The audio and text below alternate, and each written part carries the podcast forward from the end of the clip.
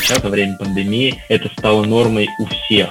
Все воспринимали это как э, плохой тон. Кто сегодня работает в офисе, уметь подстраиваться под быстрые изменения, проявлять инициативу и брать на себя ответ. Сегодня все стало быстрее, что лучше, что хуже, это неправильно. Газ Кампус представляет Газ Кампус – это амбициозный образовательный проект, где есть все о ведении бизнеса. Газ Кампус – это экспертные решения, лучшие практики, обмен опытом и кейсы от ведущих экспертов. Подкасты Добрый день, друзья! С вами подкасты от Газ. Наверное, у каждого из вас есть знакомые, которые провели долгое время в поисках работы. Сейчас рынок труда изменился. У работодателей куда выше требования к соискателям, чем были 10-20 лет назад. Мы решили пообщаться с Артемом Лукиным, который прошел путь от простого рабочего на заводе до основателя компании Техноред. Как устроиться на работу в век промышленной революции, мы поговорим прямо сейчас. Артем, здравствуйте. Друзья, коллеги, здравствуйте. Большое спасибо, что пригласили, пригласили пообщаться, рассказать, поделиться опытом. И, конечно же, огромное спасибо и благодарность ГАЗ Кампусу за возможность э, быть сегодня с вами. Итак, Артем, как я уже сказал, требования к соискателям растут, и, конечно, на это влияют факторы промышленной революции. Отсюда вопрос, какими компетенциями должен обладать современный человек, чтобы устроиться на работу? Э, как многие из вас знают, каждая промышленная революция привносит э, новые возможности, но и в первую очередь она ускоряет темп нашей жизни. Поэтому сегодня, в отличие от э, дня вчерашнего, современный человек, если он хочет быть в тренде, если он хочет обеспечивать себя а, интересной, перспективной работой, он должен а, обладать не только узкими знаниями в какой-то определенной области, узкими знаниями, а в первую очередь он должен уметь учиться, он должен уметь сам искать информацию. Потому что вы же все понимаете, что сегодня информация она вся доступна. Зачастую она бесплатна. Мы можем открыть YouTube, Google и послушать самых великих предпринимателей, разработчиков, инженеров. Мы можем пройти обучение в лучших международных университетах, не покидая стен э, своей квартиры, своего родного города. Поэтому э, сегодня основные компетенции должны включать в себя в первую очередь soft skills и hard skills знания. Что это значит? Это, знание, что, это значит, что необходимо быть гибкими, уметь подстраиваться под быстрые изменения, которые диктует рынок.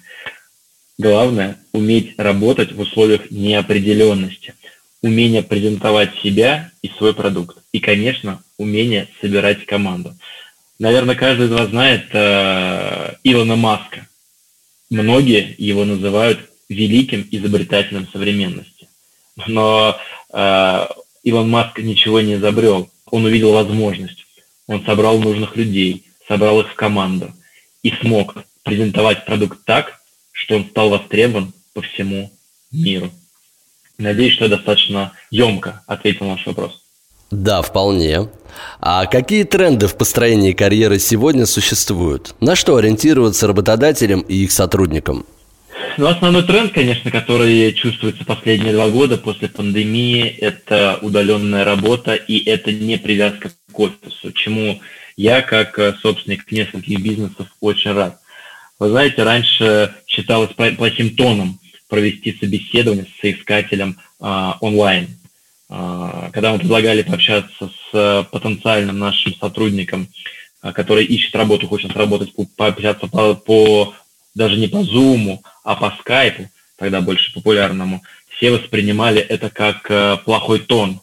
Э, для них было очень важно приехать в офис, показать себя, посмотреть на компанию. Сегодня все стало быстрее, все стало проще от э, рекрутмента, то есть от э, общения с кандидатами.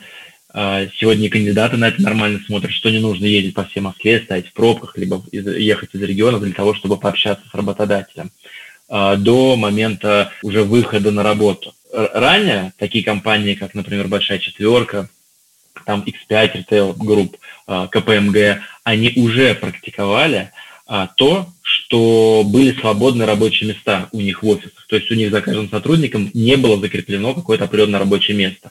То есть кто сегодня работает в офисе, он занимает э, свободное пространство, а личные вещи хранились в специальных боксах. Это было в крупных международных компаниях.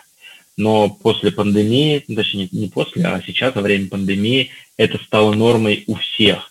Э, в том числе и в нашей компании, например, в Технореде, у нас также, наверное, если все сотрудники соберутся, у нас не для всех хватит э, посадочных мест. Но это и глупо э, работать в офисе, потому что основная работа, она в полях. А зачастую работать удаленно с любой точки света из дома гораздо продуктивнее, потому что в среднем человек тратит от часа на работу. И, конечно, лучше это время либо дополнительно отдохнуть, перезагрузиться, либо провести с семьей, либо посвятить его непосредственно работе. Поэтому, если говорить про тренды, это, конечно же, удаленная работа, это работа с лучшими специалистами из абсолютно разных регионов, к которым мы теперь не привязываемся по территориальному признаку. А также один из трендов – это работа над большим количеством проектов. Если раньше работодатель негативно воспринимал то, что человек ведет сразу несколько проектов, работает на несколько компаний, то сегодня по э, опросам специалистов почти 55% респондентов хотят работать над несколькими проектами в рамках одной компании, то есть более быть диверсифицированными, а многие из них рассматривают возможность работы на несколько работодателей, на несколько компаний. Для них это интереснее, для них это перспективнее и, конечно же, безопаснее. А можете назвать пару шагов для эффективного построения карьеры? Я могу поделиться своим опытом в первую очередь. И основной шаг – это ничего не бояться и как можно больше пробовать и проявлять инициативу. Особенно пока мы молодые, пока а, мы не обременены какими-то обязательствами перед а, семьей, перед детьми, перед а, пожилыми родителями, перед банками. Ведь сегодня это, опять же, один из трендов, это закредитованность населения. Поэтому если мы говорим про молодое поколение, а это до 25 лет, то я бы, конечно, мог смело порекомендовать как можно больше пробовать пробовать себя на различных направлениях, э, в различных компаниях, э, не бояться экспериментировать, э, проявлять инициативу и брать на себя ответственность.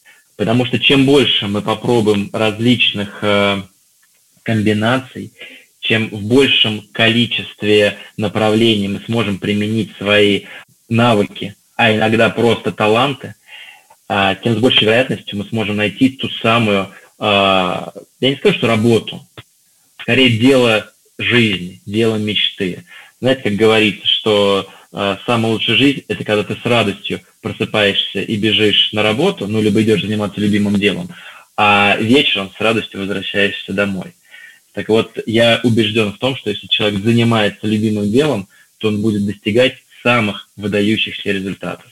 И почти автоматически – будет счастливым и дома.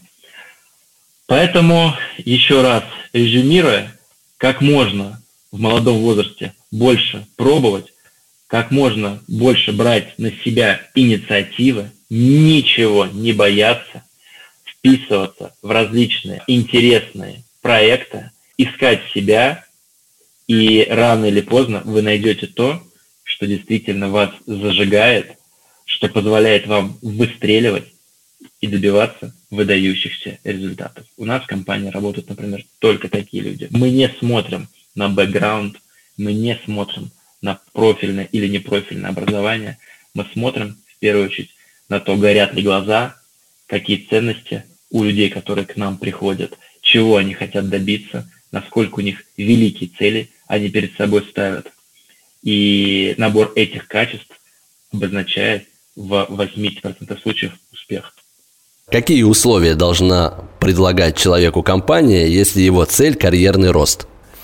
Эм, это достаточно сложный вопрос, какие условия должна предлагать компания. Эм, скорее, что человек должен сделать для компании, чтобы у него был карьерный рост. Но в первую очередь мы должны понимать, что э, чем, э, если это стартап, если это небольшая компания с каким-то перспективным продуктом, то, конечно же, получить внутри этой компании карьерный рост э, гораздо проще, особенно если проявлять себя всячески. А если это крупная госкорпорация, то, к сожалению, там зачастую карьерный рост э, э, либо невозможен, либо растянут очень серьезно во времени. Э, если это крупная международная компания, то зачастую карьерный рост в ней прописан, и с ним непосредственно человек может ознакомиться еще при прохождении собеседования. Можно всегда задать вопрос, а что я должен сделать для того, чтобы а, подняться на вышестоящую ступень. Вообще, всем соискателям я могу а, смело рекомендовать а, этот простой, открытый вопрос работодателю. А, какие перспективы моего карьерного роста и какие конкретные действия или цели я должен достичь для того, чтобы продвинуться на вышестоящую ступень. А, в стабильно развивающихся компаниях есть э, положение о карьерном росте. А, это такая мини-стратегия для каждого сотрудника. И задача работодателя при приеме сотрудника сразу же ознакомить а, потенциального соискателя, потенциального кандидата с этой стратегией, для того, чтобы мы понимали, насколько эти отношения сотрудник-работодатель, работодатель-сотрудник будут успешны, чтобы мы понимали, какие у нас ожидания друг от друга, куда мы идем и что мы должны сделать для достижения той либо иной цели.